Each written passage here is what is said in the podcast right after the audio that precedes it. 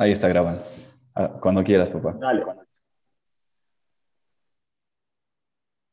Bueno, buenas noches, bienvenidos a un nuevo episodio de Inspirando Deportivamente. Es un placer eh, estar acá con, eh, con Leo primero, eh, acá mi amigo con el que hacemos todos los podcasts, estamos llevando adelante y bueno, hoy día contamos con la presencia de Sami, Samantha Aruralde, que la tenemos desde La Paz. Es un placer también poder con, poder contar contigo. Eh, buenas noches, gracias por aceptar la invitación. Eh, buenas noches, eh, muchas gracias por la invitación a, su programa y bueno, vamos a estar hablando más de fútbol. Totalmente.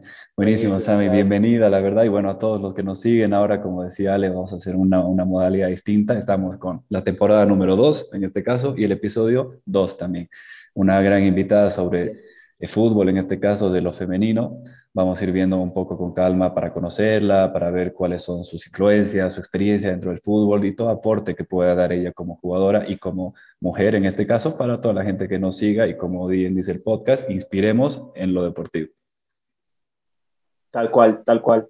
Qué bueno uno que pueda hacer eh, esta modalidad, nos brinda esa posibilidad de que se pueda dar así de manera online con personas que no están solamente en Cochabamba, ¿no? Que estamos en Cochabamba, Total. Tenemos gente en La Paz, o sea, que, que, obviamente son, son deportistas también de alto rendimiento, Santa Cruz y bueno, también otros departamentos, ¿no? así que esa ciudad está súper buena. Y aparte, Leo, lo que decías, de, el tema de, del fútbol femenino, que bueno, en otras partes del mundo y sin ir lejos en Latinoamérica está ya como mucho más avanzado, ¿no? Y aquí por ahí igual lo estamos llevando, lo estamos como, está queriendo como profesionalizarse también el fútbol, así que es muy importante. Exacto. Eh, ¿cómo es que, que, se te da por, por jugar fútbol? ¿Dónde, ¿Dónde, nace esta pasión? Bueno, eh, primero que nada, yo he empezado a jugar desde mis cinco años, siempre he sentido esa atracción por el balón, como siempre me decían mis padres, mi mamá, eh, siempre me compraban, digamos, obsequios de muñecas, esas cosas, y yo no sé, no, no sentía atracción por eso, más me fijaba en el balón. Yo jugaba desde muy pequeña con puro niños, como toda futbolista. He empezado a jugar con puro niños en las calles, en, en la plaza de, de, mi pueblo, en las canchas. Y así eh, de medida ha ido creciendo mi, mi, pasión por el, por el fútbol. Yo jugaba desde muy pequeña fútbol de salón y entraba a los campeonatos de los colegios y los plurinacionales que se realizaba acá era puro fútbol de salón. Y luego me he animado a ir a entrenar porque yo no entrenaba, solo jugaba directo en la cancha, en el barrio, en la, en, la plaza. Y em, me dijeron, anda a entrenar y yo entrenaba con puros chicos, ¿no? En la escuela de fútbol de, de mi pueblo, con puros varones, y yo era la única chica.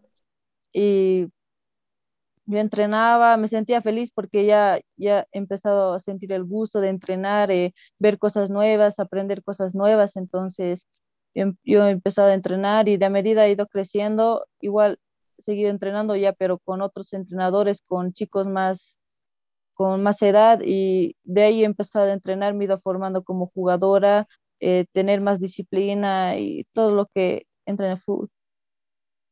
Claro. Excelente. Claro, claro. Me encantó toda la historia que comentas porque tiene como que un gusto distinto, ¿no? Todo esto de, de, que, bueno, fuera de que empezó muy joven, que tenía una afinidad con la pelota y todo, a diferencia de tal vez otras chicas de esa edad, pero también todo esto de, de, empezar en el barrio, ¿no? De jugar con los chicos, de tener también esa exigencia, ¿no? De tener que estar a esa altura con la exigencia o lo que tenga de jugar con hombres, como que te forja carácter, te hace más dura, te da ese plus en ese sentido. Entonces, me encantó.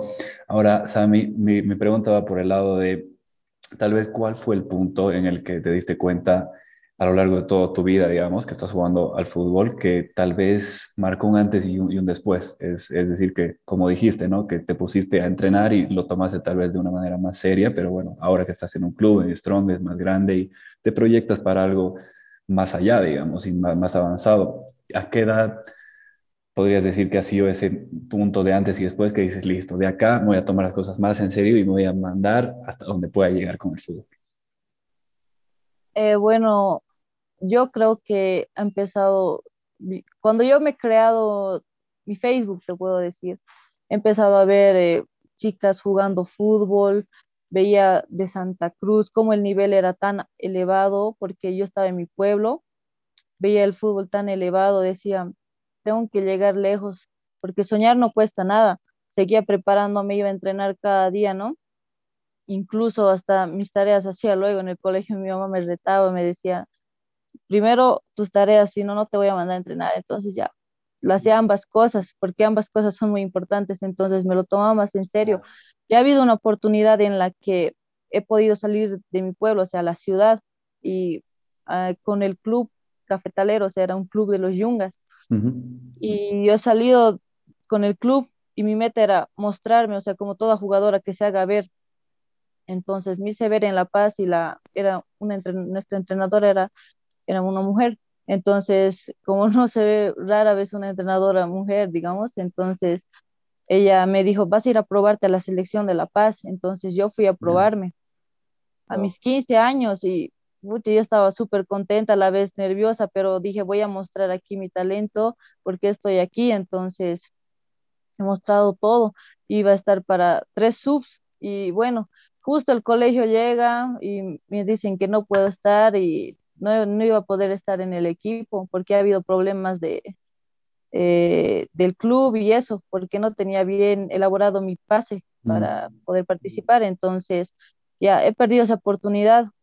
Y yo dije, mm, he perdido esa oportunidad porque a veces dicen, no, las oportunidades solo llegan una vez. Entonces, justo el profesor me llama para el año siguiente y me llama y me dice, vas a estar aquí para la selección paseña. Yo me puse súper contenta, le avisé a mis papás, tengo que viajar. Justo él me decía, vas a venir de, de, tu pueblo un día a la semana para, para entrenar, porque también era, era complicado para mí el coste y el dinero. Entonces yo le decía, yo entreno acá, profe, no va a haber problema, porque entrenaba con chicos y eso era lo mejor, digamos, un plus, ¿no? Y entrenaba con los chicos y, y solo iba martes a entrenar y luego me volvía de nuevo a mi pueblo pedía permiso hasta para el colegio, entonces ya se me ha dado la oportunidad, he estado en el equipo, en una sub-16, viajamos, ¿no? A Cochabamba y todo. y desde ahí así mi meta, y dije, no voy a perder esta oportunidad, aunque sea del colegio, voy a tener que pedir permiso para mis exámenes, no la voy a perder, porque la primera vez ya la perdí, entonces dije, no voy a perder esta oportunidad.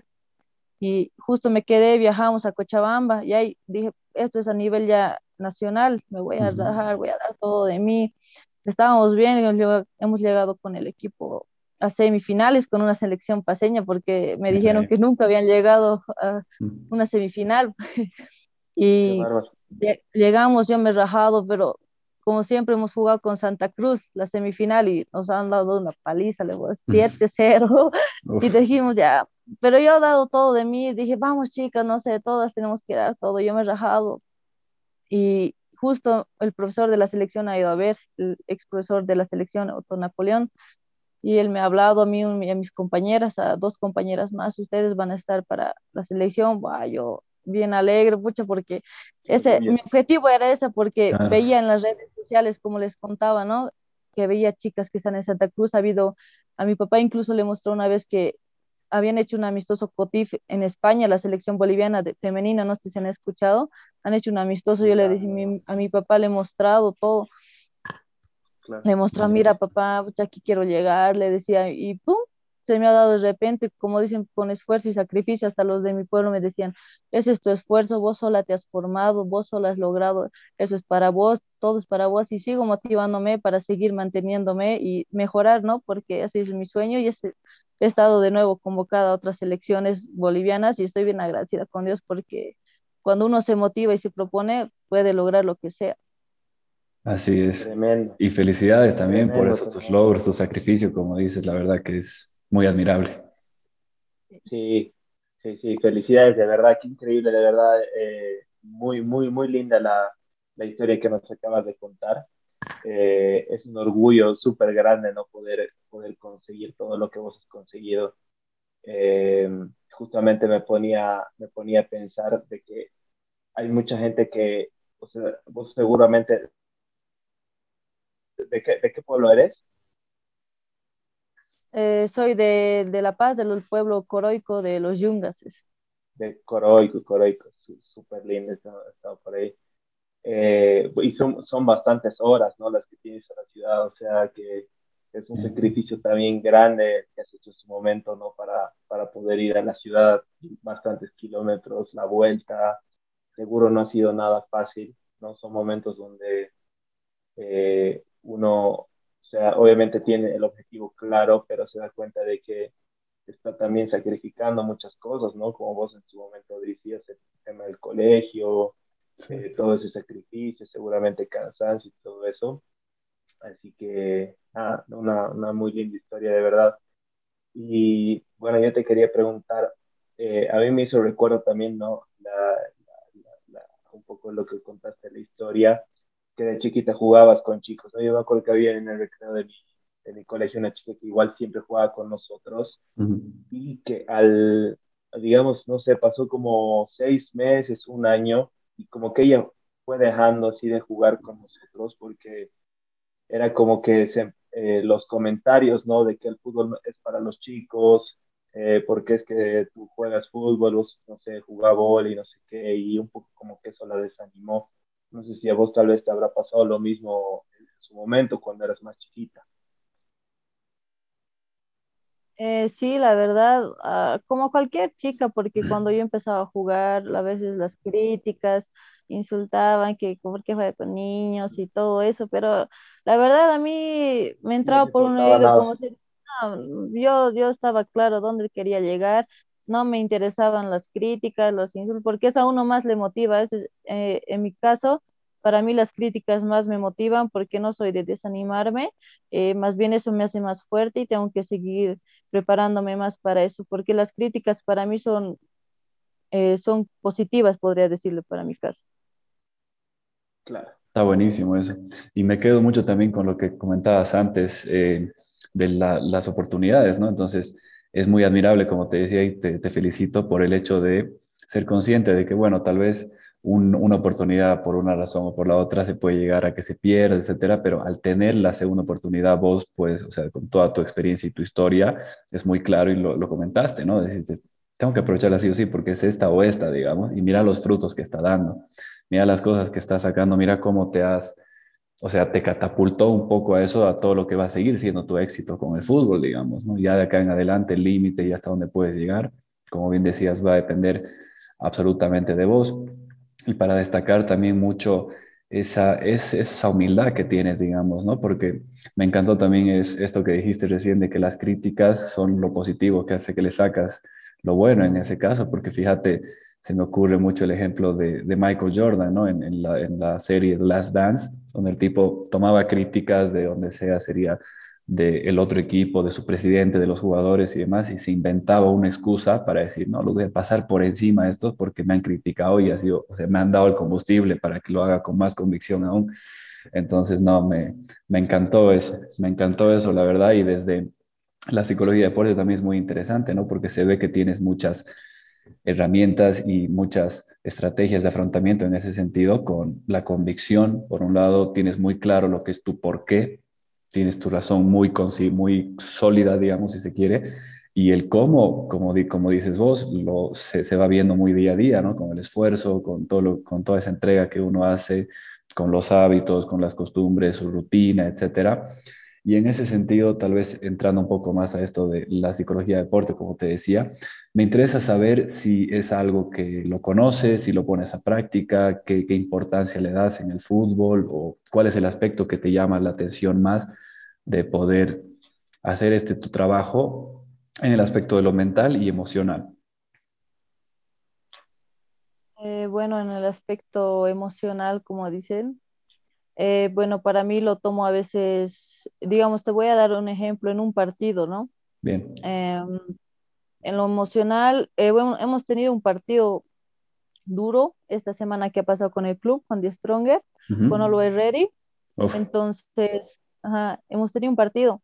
Y ahí te voy a dar el ejemplo. Eh, a nuestra defensa, casi al empezar al minuto 17, 18, la sacan roja, la expulsan directamente. Y ahí se, no sé qué me ha pasado, la verdad. Eh, hay como puede entrar el aspecto psicológico, capaz no nos han dado una charla, entonces se me ha, todo se me ha ido, todo se me ha, como te puedo, se me ha borrado todo lo que aprendo y entiendo, digamos, de superarse o pelearla hasta el final y todo. O sea, primera vez que me ha pasado eso en un partido que expulsan a unos jugadores, hemos jugado con 10, entonces yo me he sentido mal ese momento, entonces no sabía qué hacer, entonces yo tenía que bajar a, a defender y me he sentido mal a la vez porque uno ya mezcla, digamos, he mezclado con mi rabia, mi furia, con reclamar a la árbitra porque sé que tampoco me iba a hacer caso porque ella es la única que tiene la última palabra, entonces estaba con rabia, estaba con furia, estaba con una ansiedad, o sea, en el partido no sabía qué hacer, entonces ahí mi emoción se me ha ido para abajo, entonces en vez de motivarme más a, a lo alto, motivar más a las compañeras, se me ha ido más abajo porque primera vez que también me ha pasado eso,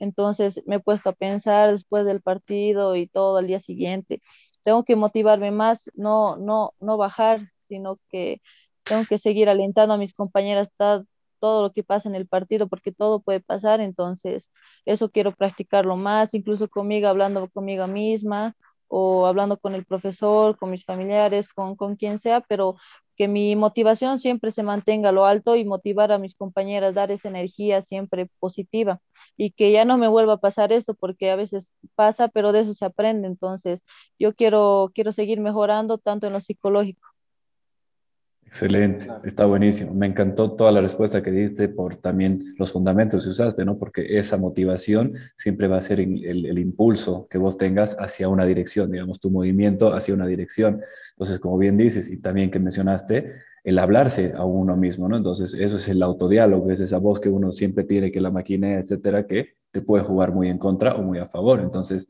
como bien decías, es un aprendizaje que interesante por cómo se dio en el partido, ¿no? Que fue la situación que te llevó un poco, fue esa demanda que sentiste que dices, sí, o sea, me están poniendo una, una prueba enfrente, ¿cómo la proceso? ¿Con qué cosas me quedo? ¿Qué, ¿Qué, me sirve y todo para que salga más fuerte por el otro lado?